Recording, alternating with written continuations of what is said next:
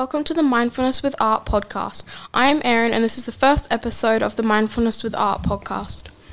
We are filming from St. Joseph's School Murray Bridge, and we'll be talking about mindfulness drawing, mindfulness finger painting, and mindfulness colouring. But first, we'll be talking about mindfulness painting. So, Chelsea, when you paint, how do you feel? I feel calm.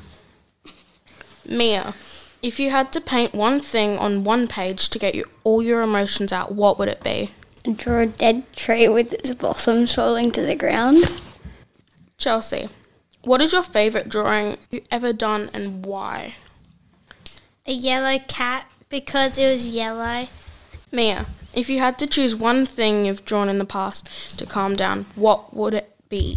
A picture of a rainbow with smiling clouds. Chelsea, what is one of your favourite finger paintings from when you were little and why? The sun because it was so neat. Mia, tell me your tell me the story of your first ever finger painting. Um, when I was in kindy on Father's Day, I did this. We put white paint on our fingers and we painted a hand. Do you prefer doing drawings in black and white or colouring it in, Mia? Um, I think in colour because it'd be better so you can actually see it better, I guess. Chelsea, how how would you change if you couldn't paint, draw, or be mindful? I'll probably feel sad because I really like colouring and drawing.